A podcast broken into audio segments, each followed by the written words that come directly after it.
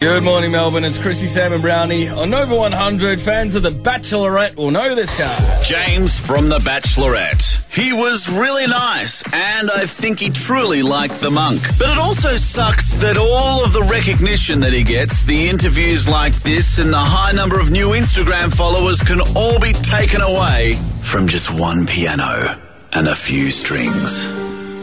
I'm pretty sure it's all downhill from here, James, but good luck. Oh, James, the best bachelor contestant in the history of The Bachelorette.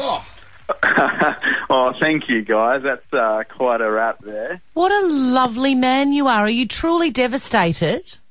Yeah, oh, 100%. Um, you know, like, I think, um, yeah, you, you go in there, you be yourself, and, you know, you just want to see how it goes. And if there's something both ways, and, yeah, I think, you know, like, I was sort of starting to feel something, and um, it was a bit of a surprise. And, and yeah, but um, look, it's all good, you know, like, she's going to make the right decision for her, and that's the main thing. Sophie Hersed said about you on her Instagram account that you are actually the perfect man, but she is just, she would do your head in. She's yeah, she's a beautiful person, you know, inside out. So you know that's really lovely that she's come out and said that, and um, yeah, that's awesome. Um, that perfect match guy, the um, eHarmony dude, said uh, because I'm more organised than than her, it would drive me up the wall. So um, yeah, look, I mean, if it was meant to be, it would have worked out. But um, look, I had a great experience. It was a lot of fun. Dino's got a question for you. Single man, fellow single man. Hey, James, do you put on your Tinder and Bumble that you're the guy off the telly to get chicks?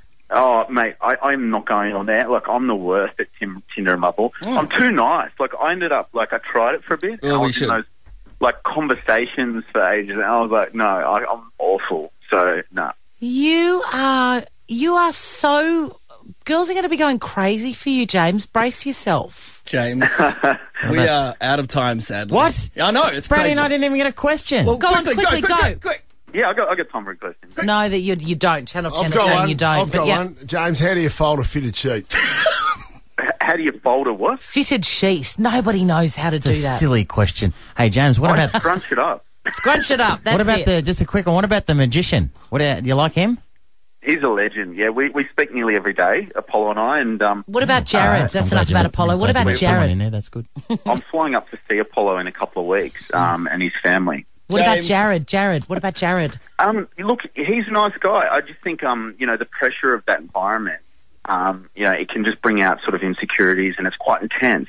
So, um, you know, like everybody in there, they're nice. They're nice people. Oh, You know. Would and you be they mean next well. year's bachelor? I know we're out of time. Would you be next year's bachelor? Um, look, I don't know. I think with work and um, you know, if I was not seeing someone, and, and if work was cool and it all lined up, I wouldn't like say no. Wow, but, uh, he's but gonna it's do nice. it. Yeah. Good on you, James. Thanks, James. You, you've got to go. Thank you. Chrissy, Sam, and Brownie.